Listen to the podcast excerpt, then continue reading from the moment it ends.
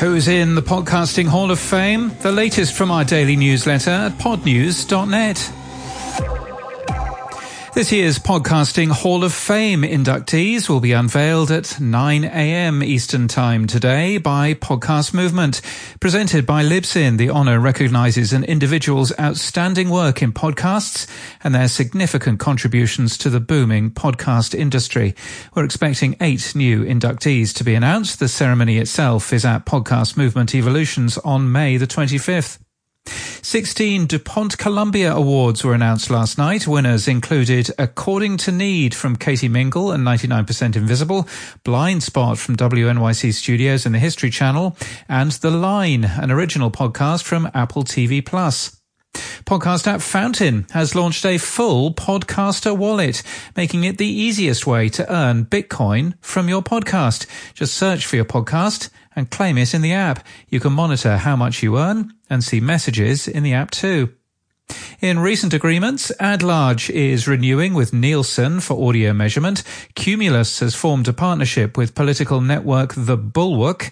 LiSTNR has partnered with the Law Society of New South Wales for a new podcast, Lawfully Explained. And Sounder is partnering with Dr. Guy McPherson on a podcasting workshop for mental health professionals. Two creators will be sponsored by the podcast host. In Australia, the Jesse Cox Audio Fellowship is open for entries. The fellowship provides a career defining opportunity for a mid tier practitioner to accelerate their career.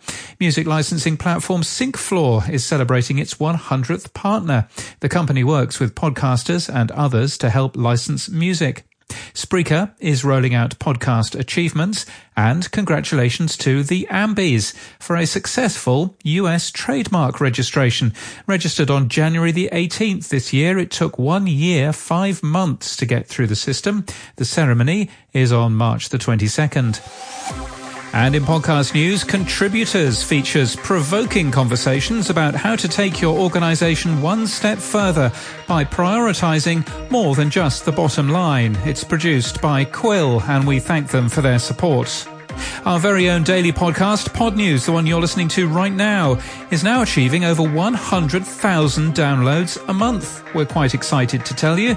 Our latest data tells us that many of those listens are on smart speaker news briefings and that Pocket Cast is doing excellently well, though some are doing less well. Spotify only managed 27 listens on Monday, Facebook only managed 20 listens, and Amazon Music, well, let's just say it did 20 fewer than Facebook. Hosted by Jade English, Finding Feel Good has won gold at this year's AVA Digital Awards.